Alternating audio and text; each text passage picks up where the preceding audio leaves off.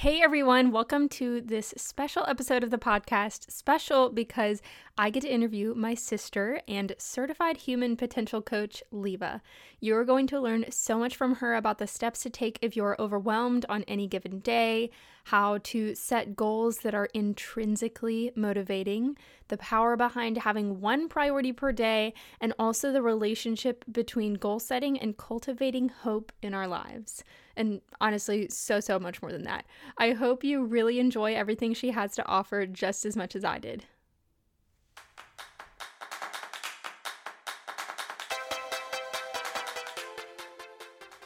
Welcome to today's episode of the Best You Can Be Leadership Podcast, where we offer bite sized lessons and steps that you can implement as a part of your journey towards becoming the very best that you can be. This is your podcast host, Brigida Bornstein, and just so you know, for planning purposes, we release a new episode the first and third Tuesday of every month with some amazing guests. Thank you so much for joining me for today's discussion. I hope you'll return my handshake to you.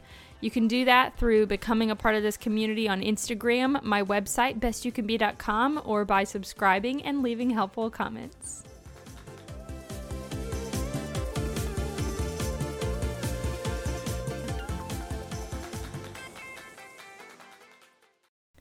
Hello, Leva, and welcome to the podcast. I'm so thankful for you taking the time to hop on today. Thank you so much for having me. I'm super excited, Brigitte. so, first, to everybody listening, Leva happens to be my sister. So, it's going to be hard for me to get through this without giggling and just being my normal youngest sibling self. But she's absolutely brilliant. And I want to introduce her to you a little bit. She is a strategy consultant and certified human potential coach, which I love. I think that's the coolest title ever. And with that, the certified human potential coach, she helps high performers live with joyful productivity, purpose, and well being. Her focus in her coaching is specifically on behavioral science, embodiment, time management, and also health coaching. So, speaking from personal firsthand experience, she really knows what she's talking about. And I'm really excited to ask her some questions for everybody to listen to today. So, Leva, I wanted to ask you first if you would just be able to share with us a little bit of your story stepping into this space that is now the President Productive brand, planner, which we'll get to later, uh, and podcast. So, what brought you into what you're doing now? Oh, thank you so much, Vita. And first, I have to say, really appreciate your very generous introduction. And you also have been encouraging me every single step of the way on the crazy journey that I've had from just endless curiosity about behavioral science and um, goal achievement theory into creating my own planner and then finally launching my coaching practice and business and, and growing it every crazy messy step of the way. So your encouragement plays a huge role and i am really deeply grateful for it and honored to be on your podcast today. Um, as to my story i've always been really fascinated by behavioral science the why we do what we do and how to design an environment that makes motivation, accountability, just thriving easier. So we're not always pushing ourselves or doing the grind, as people call it, the hustle culture. Um, I realized early on in college, I went to a very intense college, that people were constantly glorifying how busy they were. And they weren't really achieving their goals. It was almost like uh, by complaining and talking about how busy we were and checking everything off the checklist that was great but it was just creating this self-perpetual cycle of endless to-do lists. I call it now the tyranny of the to-do list. Um, instead of really giving people the space that they needed to sit down and think what am i doing? Like what is my purpose here at college? And what am i learning? And where am i going? And how is this term paper setting me up for success in the future?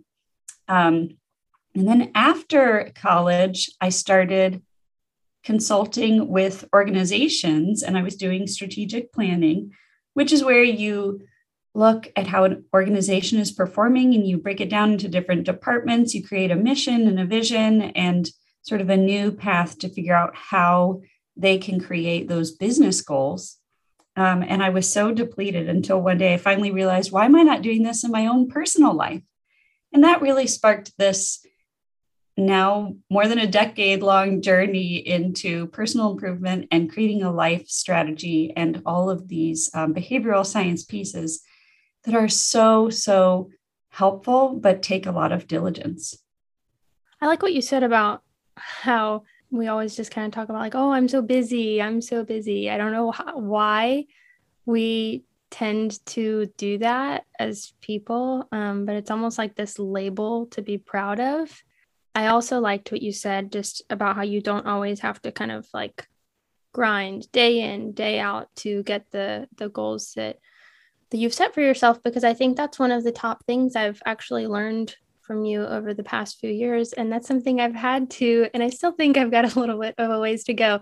Um, but that's something that I've had to really unlearn because I am so, you know, whatever that that one quote is hard work beats talent when talent doesn't work hard where you can just work hard, hard, hard, hard, hard, and do whatever, but then you're just exhausted. So thank you, because that's been hard for me to unlearn. But um, I, it's been working great so far.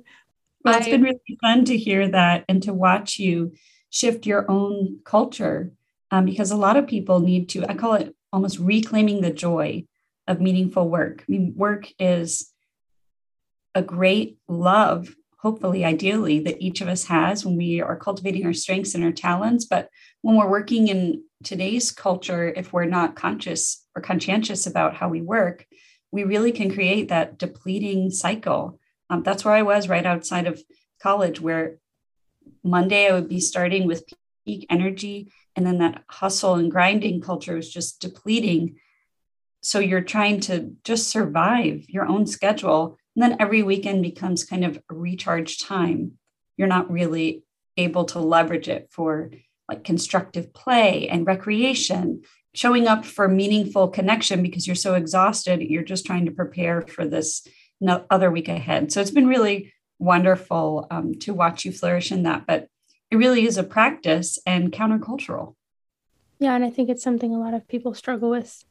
I I wanted to ask you so a little bit more specifically into one of the things you help a lot of people with and very specific to right now january of 2022 wow. Another thing you've really helped me with a lot over the past few years is not only setting goals but you've helped me to be able to set goals that I can actually stick to, which is huge. So I wanted to ask you whenever you're working with people or doing a podcast episode about it, what are some tips that you give people during that goal setting process? Ooh, that is such a great question. I think that goals are so important. The reason that I think goals are important is because they create a pathway to hope. And I think cultivating hope is so critical just as a life skill. It really is a practice. I just read this book, The Atlas of the Heart by Brene Brown, and she specifically says cultivating hope is a practice. Um, it was so affirming to read that, but um, having hope really means that you have a goal, you have a pathway towards achieving the goal, and you have belief in your own abilities and confidence. So when I approach goal setting, I always approach it with this framework that we want to be setting goals that are challenging and meaningful, yet also appropriate for our lives. And most importantly, I really encourage people to create that pathway of hope by creating bigger goals and then breaking it down into those smaller time blocks. So, what I mean by that is having a yearly goal, yes, that's wonderful and important, but then breaking it down into something where you can really focus on what you're going to do just in the next 90 days, the next quarter. Quarterly planning is so important. You see it everywhere in the business world, and um, it applies just as well to our personal lives because we need to keep our goals fresh, but then also breaking it down into really clear monthly goals so we can know every month what it what it is that we're doing and how it's contributing to our quarterly and our annual goals breaking it down weekly so we know what a successful week is going to look like. And we can have that reflection time all the way down to your daily priority when you can create that kind of a funnel, so you know the priority you're going to do, you're defining your own success, how you're going to win the day, and that that win for the day is setting you up to succeed on your annual goals and your bigger life mission and vision, it creates the deepest kind of intrinsic motivation that we have. So you know every day the work you're putting in is not just going into this hamster wheel, but it is actually little by little impacting your greater purpose. Would you mind explaining the significance behind why you said daily priority instead of daily priorities, plural? Oh, yes, that's one of my favorite little etymological geek out moments. Um, so, one of my favorite books is Essentialism by Greg McKeown. And in that book, he illuminates that the word priorities in the plural form did not exist until the late 1800s. So, after um, the Industrial Revolution. That means that the real word priority, the real use is only in the singular form because we can only have one priority. Too many priorities, it, it pulls you into too many directions, and then you can't move the needle. It's so, so common. I can't even tell you how many times, Brigitte, I've, um, especially in an organizational planning situation, sat down with the CEO of an organization and they've said, okay, these are my 17 priorities and instantaneously i know no wonder your company is confused right? That that's just too many priorities. Uh, we need one priority to keep us focused at any given point in time. And then yes there are other goals and strategies and objectives and we're also trying to create that life balance. That's where having one priority on the micro level is so important but also taking the time to step back and do more reflective sessions to make sure that we're staying in balance as we we do balance different priorities in different areas of our lives. Okay that, that's interesting. So one priority on the micro level as in like a daily priority. If i get this done and nothing else i can feel good about this. But that doesn't mean we can't have multiple goals at once of course because i i mean i did your your new year goal setting workshop and I chose three goals for 2022. Is that maybe something you could explain, like the differentiation between singular on the micro level, but you can still have many big goals? Absolutely. That's a great question. Um, so, even on the macro level, it really helps our brains focus, stay motivated. Just remember when we start to get stressed out and anxious, if we have one priority. So, on the daily, it's absolutely critical. That's our smallest building block, you know, daily having that kind of micro intention where you're clear on what I'm going to do today, what am I going to do at this hour, critical. But you can also harness the principle of having one priority when you have what a lot of people call their mission, or a lot of people call this their word of the year. They have kind of one way where we describe how we want to show up. And what's so powerful about being clear on that one priority, whether it's on your day or for your week or for your whole life, is that when the going is difficult and we start to feel fear, we get that um, you know fear response. Our heart rate is elevating. We have trouble breathing. Having one priority is like an anchor. So in any situation, if you have a mission for your life or a vision for how you want to show up in the year ahead, you can use that as a cognitive anchor to reduce that fear of uncertainty. A lot of fear and anxiety comes, comes from uncertainty of the unknown. We don't know how we're going to meet and rise a challenging situation. And when we have that clear priority, we're defining our own um, source of success, and it it really helps lower that anxiety level. And I feel like it's very important to lower the overwhelm because I know a lot of people. I mean, actually, didn't you say that a lot of people who were invited to your goal setting workshop and declined said it was because of um, they don't set New Year's goals because that's too scary. And I feel like maybe that has to do with some of the overwhelm for not even wanting to start because it can be so overwhelming and scary, right? You're absolutely right. Yeah. I believe that setting a goal is truly an act of courage, one of the deepest acts of courage.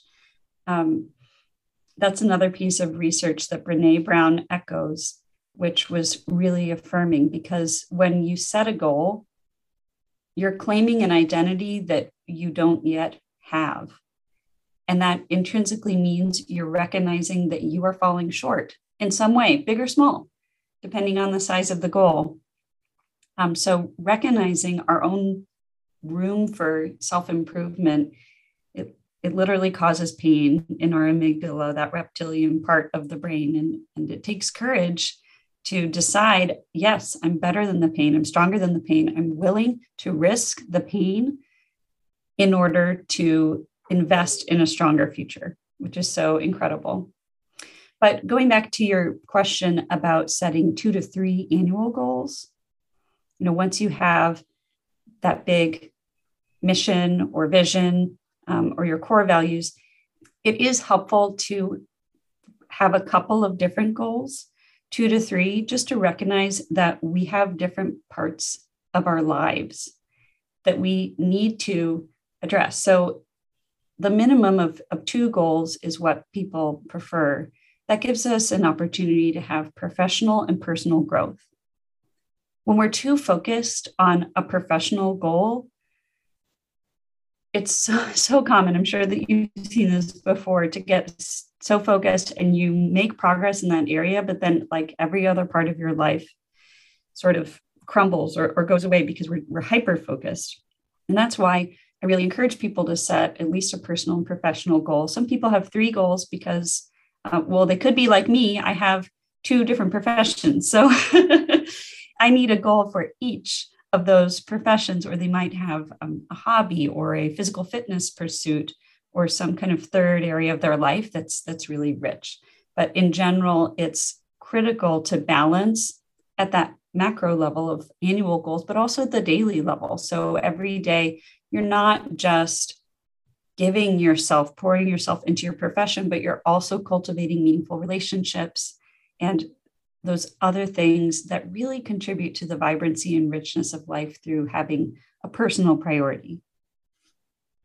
Yeah, for me, I think I did one professional, one personal, and kind of one, uh, the third one also personal, but more like spiritual or like focused on my faith journey. So those are my my three categories. Another question I wanted to ask you about uh, goal setting is something I'm so excited about. When you first told me this, I was like, oh my gosh, this is the most brilliant idea ever. Um, and it's something you've coined called core goal setting or the core goal system. I guess I think it's absolutely brilliant. And I was wondering if you could walk us through each of those four parts and why they're all so important?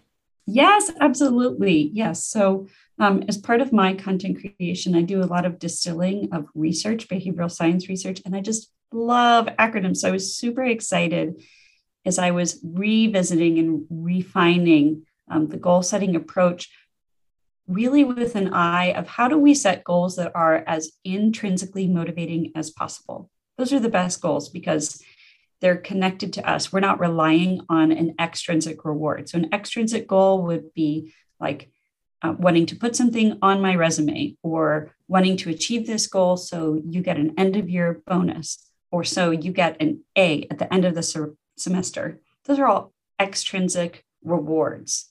Um, whereas intrinsic goal is really coming from that inner fire and inner fuel, that inner sense of purpose. So the core goals I'm so excited to be sharing this. Is my first time sharing the core goals acronym publicly, but um, they're they just explain four areas that help boost that intrinsic motivation, and also when you have them all aligned, increase your ability to get into creative flow work, meaning that state of work when you're experiencing joy, you're fully engaged in the work, you almost have that out of body experience like those other voices in your head really quiet down and you're just flowing with your focus on the work. So these types of goals will set you up to experience that type of work, which is um, for most people the deepest and most fulfilling aspect of work, of their professional lives. Mm-hmm. So the core goals, to give it to you, C O R E,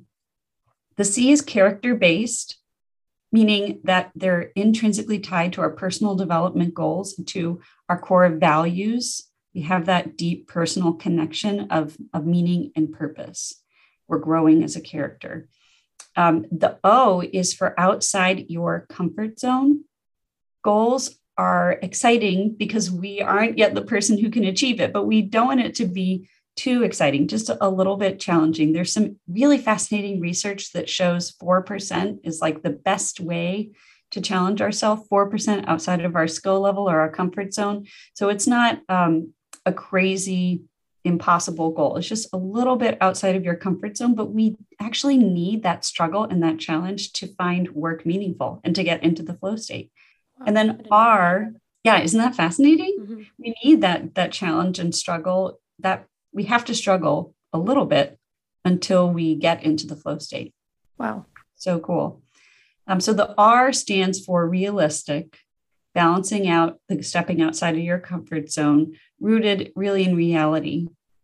Um, it's just it's too demotivating if you pick a goal that is unrealistic then your brain really can't figure out how to create the pathway that it needs in order to get to that goal. And you'll sort of feel that pit in your stomach like, I'm never going to do this. So, having something that's realistic, recognizing what's on your plate, what current roles and responsibilities do you have, where are you now, where are your skill sets now, really important to do that work so you can set yourself up for success. Mm-hmm. And then the final part of the acronym is E for embodied. This is the most fun one. When you set a goal, you should have that feeling that it's not just in your head. Mm-hmm. Most traditional goal setting happens in our prefrontal cor- cortex, where we make decisions. We think, this is what I should do. This is what I should be doing. Wouldn't it be good if I did this? A real intrinsically motivating goal is going to activate your whole body. So you'll know that you're using the whole body brain. You're deeply excited about it when you have this expansive feeling in your chest, like your heart is getting a little bit brighter. You might sit up a little bit straighter in your chair. Your eyes should light up and kind of pop out. Um, and then your head actually tilts upward a little bit. Your whole body gets a little bit straighter. That feeling, embodied feeling of being lit up, is so important because we remember things, we encode them with our emotions and with our emotional experience. So, if we're going to find really meaningful, intrinsically motivating goals, we need to tap into that emotion and that embodied felt experience when the going gets rough, when we're struggling. That will continue to fuel us. And it's great. I use it, the embodied um, sense, as like a little bit of a sensor of what goals do I have maybe because someone said at some point in my life that I should have that goal? And what goals are actually authentic and going to be meaningful and purposeful in my journey? Uh, because the reality is, setting a goal, it truly is a, a sacred journey as we are uncovering who we are and, and how we're living and what we're bringing into the world. Wow, that's really good. I, I want to ask you more about how to do the the embodying part but first just to make sure I've got it right. So it's core goals are character based outside of our comfort zone realistic and embodied. Did I get that right? Perfect. Okay great. Um, and well on the character based part you also said that they tie into our core values. So I was wondering if you could go back to that really quickly and just like explain what that is, maybe give examples or something? Well, how much time do you have on the podcast? Because that would be my whole entire goal setting um, studio workshop. I mean, that's um, sort of the signature approach of of how I approach intrinsically motivating, creating the core goals process is really mm-hmm. getting to the heart of what makes a goal meaningful.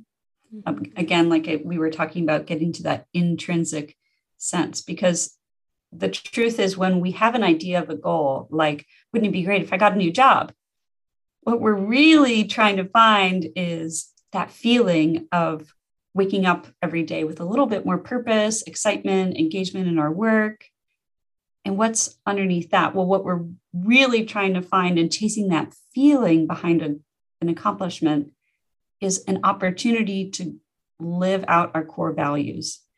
I also call this the, the core self, our most authentic self. You know, having a better job, feeling more purposeful gives us an opportunity where we feel like we can really live more authentically and, and purposefully who wouldn't want to do that? I'm just sort of like listening to you. And of course, that's not news to me because um, I've heard you talk about this so much. But like just hearing that, like, wow, I, who wouldn't want to be their most authentic self and live out what's most important to them and what they do? Um, but I don't want to forget, I did want to just go back to the embodied aspect of core goals. So you said something about how when the going gets tough, that embodied aspect and that feeling that your goal should light you up, you can sort of go back to. How do we put that into practice, sort of practically speaking? That's really where the intentionality comes into play, right? When we're reviewing our goals on a consistent basis, um, like we talked about at the beginning of our conversation today, on a monthly, weekly, daily basis, we're tapping into that embodied feeling and we're really using it as fuel and inner fire to, to keep us going and propelling our momentum. Um, so you could even, once you have that embodied feeling, you could trick your body brain into tapping into it again by resuming that posture, right? So if I'm sitting at my desk and I'm really feeling like I'm grinding away on something, that's not how I want to be doing my purposeful work it's depleting it's depleting my energy it's depleting um, adding to your stress levels usually creating tension in your body. I can pause be a little more intentional shift my body into that that positive embodiment state and instantly i'll be reconnected with that intrinsic motivation. So it goes it goes both ways. Not only do you want to notice those goals that light up your body but you can then put your body into that position to tap into that energy once you've set your goal. That is just the coolest. it really is. I would like to shift gears a little bit. So, away from goal setting specifically to productivity. You are a productivity expert seriously for everybody listening like leva is one of those people where you just kind of shake your head and you're like how does she do so much in one day i have no idea um, but i wanted to ask you as a productivity expert what is some of your top advice to someone looking to make each workday more productive? So I, I, know we already touched on having one priority um, but just like other things that we could put into practice to maximize our productivity? The easiest quickest way to make that shift from feeling like you're spinning your wheels into feeling that sense that every day you're waking up with purpose is to have a shutdown ritual the night before. Okay, what do I mean by that? The I'm sure you've heard the saying that we prepare for the next day the night before. So many people in today's work culture, especially, never shut down. They continue to work and they're you know working just trying to get things off of their checklist because when you get something off your checklist you get a little hit of dopamine it feels good it becomes an addiction um, so they're getting that dopamine addiction but they're not giving their brains enough time to really calm down and have just clear space space for divergent thought where we're just walking around maybe doing the laundry and our brains are there's less of a cognitive load so most people are overloading our own cognitive abilities so much. If you're one of those people, you'll know it because as soon as your head hits the pillow, like your brain completely lights up. It's on fire, right? All yeah. the kind of thoughts that have been in the back of your head, now is their only time to come out. So they're going to come out and they actually keep you awake and it creates this negative downward spiral. Um, so that's why having a shutdown ritual where you're intentionally planning for the next day. You're preparing your workspace. You're closing any of those open loops. So you've, you know, any unfinished emails are taken care of. You're mentally signaling to your brain that the workday is finished and this is what you'll do tomorrow, but you're not going to do it today. And then you're planning when you're going to have your focused time the next day. So that one priority that's going to win your day tomorrow, you are going to bed knowing when and where you're going to do it and get it done. And that will wake you up with clarity that you know exactly how you're going to win the day. It's such a better way to wake up. that is definitely something I can wrap my head around because I'm thinking of all the times I don't do that. Like if I don't stick to any sort of a shutdown routine the night before, I'll wake up and kind of be in a little bit of a funk maybe. But I have noticed that that specifically on days when I don't take the time to just open my planner and kind of look at okay, what is the one thing tomorrow? What does my day look like tomorrow? Then I do I do wake up like that and I'm sort of like, well, what am I here for? um, so that's funny how such a small thing can make such an impact. On the flip side though, what happens if instead of a productive day, our day is kind of following the snowball effect and at least for me, and I feel like plenty of people can relate to this. If you're overwhelmed by one thing, then it'll just kind of keep that's why I said snowball effect. You'll get more overwhelmed and more overwhelmed, and you just kind of don't know what to do. So I was wondering what you do or suggest that we do when we're in a situation like that in our day. That is such a great observation. Um, as soon as somebody notices they're in the overwhelm, something is not working with your self talk. That's often the, the cause of overwhelm. So there are a couple of different strategies. I really recommend this strategy from Marie Forleo of just deciding to say no to overwhelm, making it a practice that when you realize your brain is going into that overwhelm, you say, No, I don't do overwhelm. That is a quote. I can't even tell you how many times I've written that down. I don't do overwhelm. I start feeling that snowball effect. I stop and I literally say it aloud Hey, Lieve, I don't do overwhelm. That can be really powerful because we need to stop that snowball effect before we can address it. And another great approach, if you have the emotional bandwidth and the time, is to find your wins and start celebrating your wins. So when you're feeling too many overwhelms cognitively and it's loading up, it's probably a signal it's time to shift gears and put something positive into your brain. Regain that confidence in your own ability. And for a lot of people, that means listing your wins. We celebrate our uh, wins. Sorry, we focus on where we're falling short 80 to 90% more than we focus on where we're succeeding. 80 so if you can 90%? pause. Yeah, that's how the, wow that's how strongly the negativity bias is weighed towards focusing on our negative thoughts, right? Because the idea is our negative thoughts keep us out of danger, they or they used to. When you think of evolutionary biology, they don't really keep us out of danger that much anymore. Although um, they certainly serve a purpose. If you're having a lot of negative thoughts about a deadline, maybe it's time to talk to your manager or your professor about how to re- renegotiate that deadline. So they absolutely can be helpful, but just being mindful and taking the intention to combat overwhelm by celebrating your wins will really help you reset and get out of that emotional um, state that overwhelm is that can create a system of paralysis like it paralyzes your whole body brain system. So you can actually have the mental clarity to create a path forward of how you're going to survive through the rest of the day and get everything finished. Paralysis is definitely a good descriptor for it. Where where would something like um I, I think you did an episode on this in in your podcast. Where would something like visualizing your time come into like if you're able to stop the overwhelm in its tracks, say, I don't do overwhelm, like where does visualization of the rest of your time come in? Absolutely. So that's one of the core skills that I teach and then I coach people on is having um, like a map, a calendar map. So you can visually check what your mind is telling you about the time that you have and how you're spending your time with reality.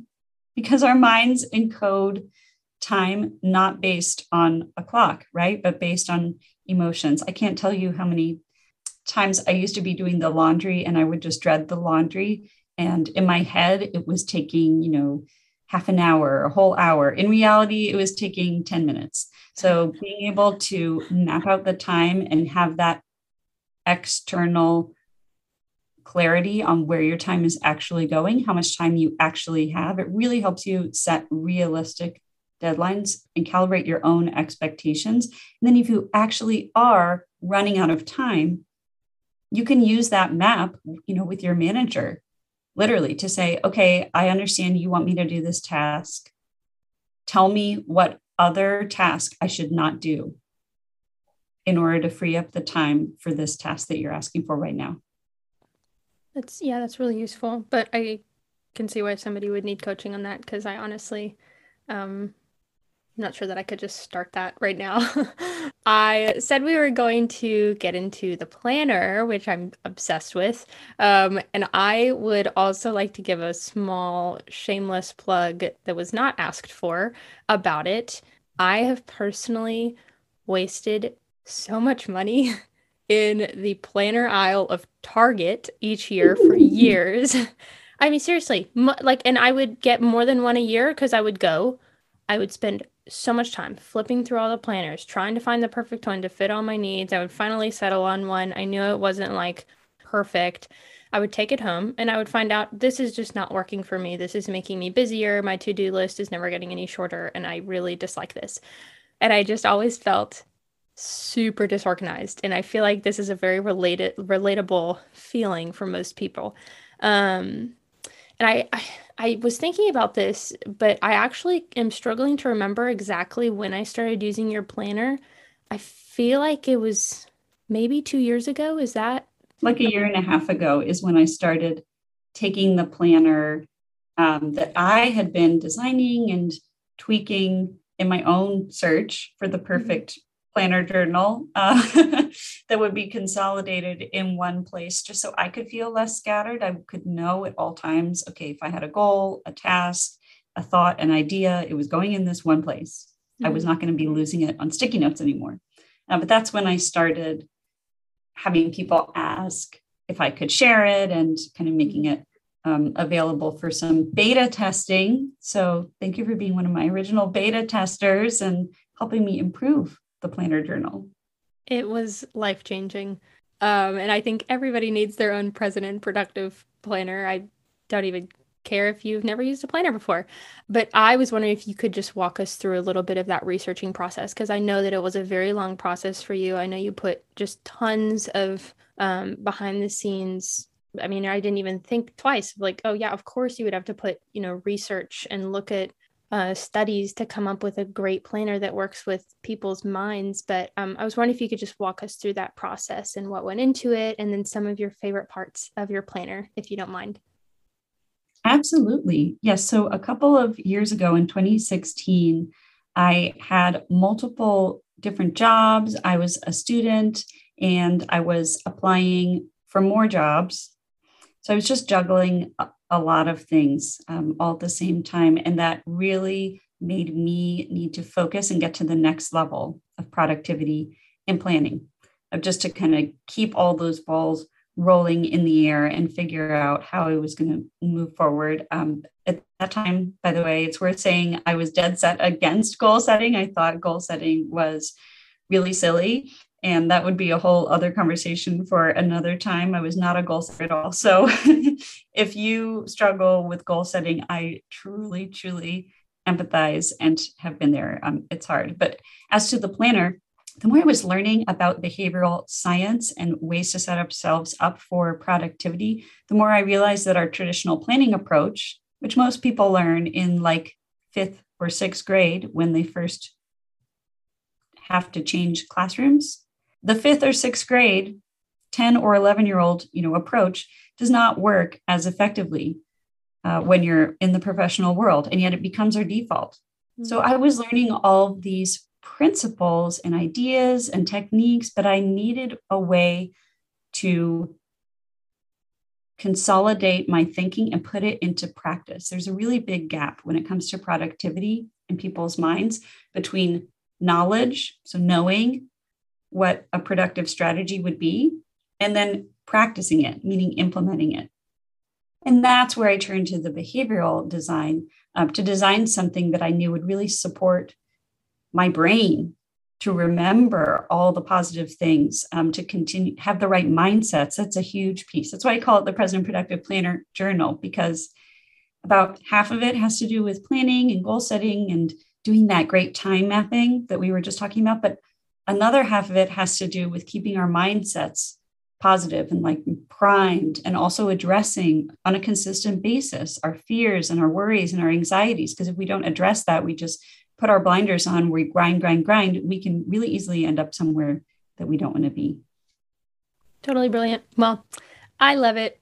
Anybody on here interested in asking any firsthand questions about what it's like to use this planner that we're talking about please ask Lieve is there anything else that you would like to leave us with today? I said this at the beginning of the podcast because I love missions. My mission really is to help high performers, innovators, creatives reclaim the joy at work. I deeply believe everyone should be able to create meaningful, purposeful work, bringing their whole self to that work. It's so important. And it's such a gift to be able to partner with uh, people in learning the skills, the mindsets, and the tools that can help bring that work to life. You know, if you felt frustrated before or like you just aren't a productive person, it's not a character trait. There really are skills, and anybody can learn them. I'm speaking from experience again as someone who is dead set against goal setting. So I just would really encourage and invite anyone to please reach out and schedule a one on one call. Um, I have a great process, a time management audit, where we can just connect and sort of talk through what are your current strategies and figure out what is that gap that is preventing you from getting to the next level and what are the most effective uh, behavioral science tools that can get you to not just achieving more, but enjoying your your work on a daily basis and showing up more as the person you want to be um, at work and in your personal life. Such a beautiful mission. I think it's so encouraging to recognize that, you know, struggling with not being productive or struggling with direction and purpose is not what defines us. It's something that we can totally work on and change. So, for those of us who want to reach out to you, where are the best places to find you? My website is presentandproductive.com, present and productive all spelled out. And that's where you can join my monthly newsletter, which has really fun, actionable tips and insights. You can hop into my podcast. And I would also welcome anyone to just send me an email. I'm a really small business. So um, referrals are, are really important. And I truly love getting emails, getting messages, celebrating with you, hearing your feedback. My email is lieve.hendren at gmail.com. L I E V E dot H E N D R E N at gmail.com. And I just have to say, one of the things I've been the most proud of in my small business journey has been watching Brigida grow in her podcast. I know mm-hmm. that the podcast came after your adoption of the Present Productive Planner Journal and all of the important, difficult goal setting work that you did, lay the groundwork for it, and then that daily work of just showing up uh, with intention and succeed just as you've succeeded, Brigida. And I hope if anyone has a dream that they're struggling to figure out how to bring it to life, that um, you'll reach out. Thank you so much, and I'll put I'll put all your contact information and your website in the the show notes. But thank you so much for joining me, Lieve. This was so fun. I could have asked you a million more questions. Thank you so much for having me. And I am super excited about how your new core goals are going to fuel you um, throughout 2022. Thank you.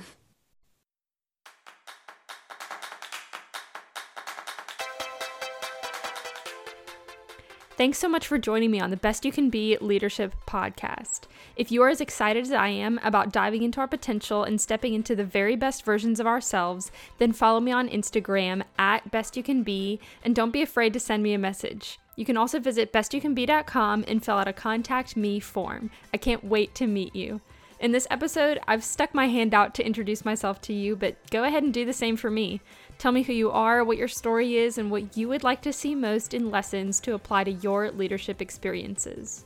Until next episode, keep going, keep growing, and keep becoming the best you can be.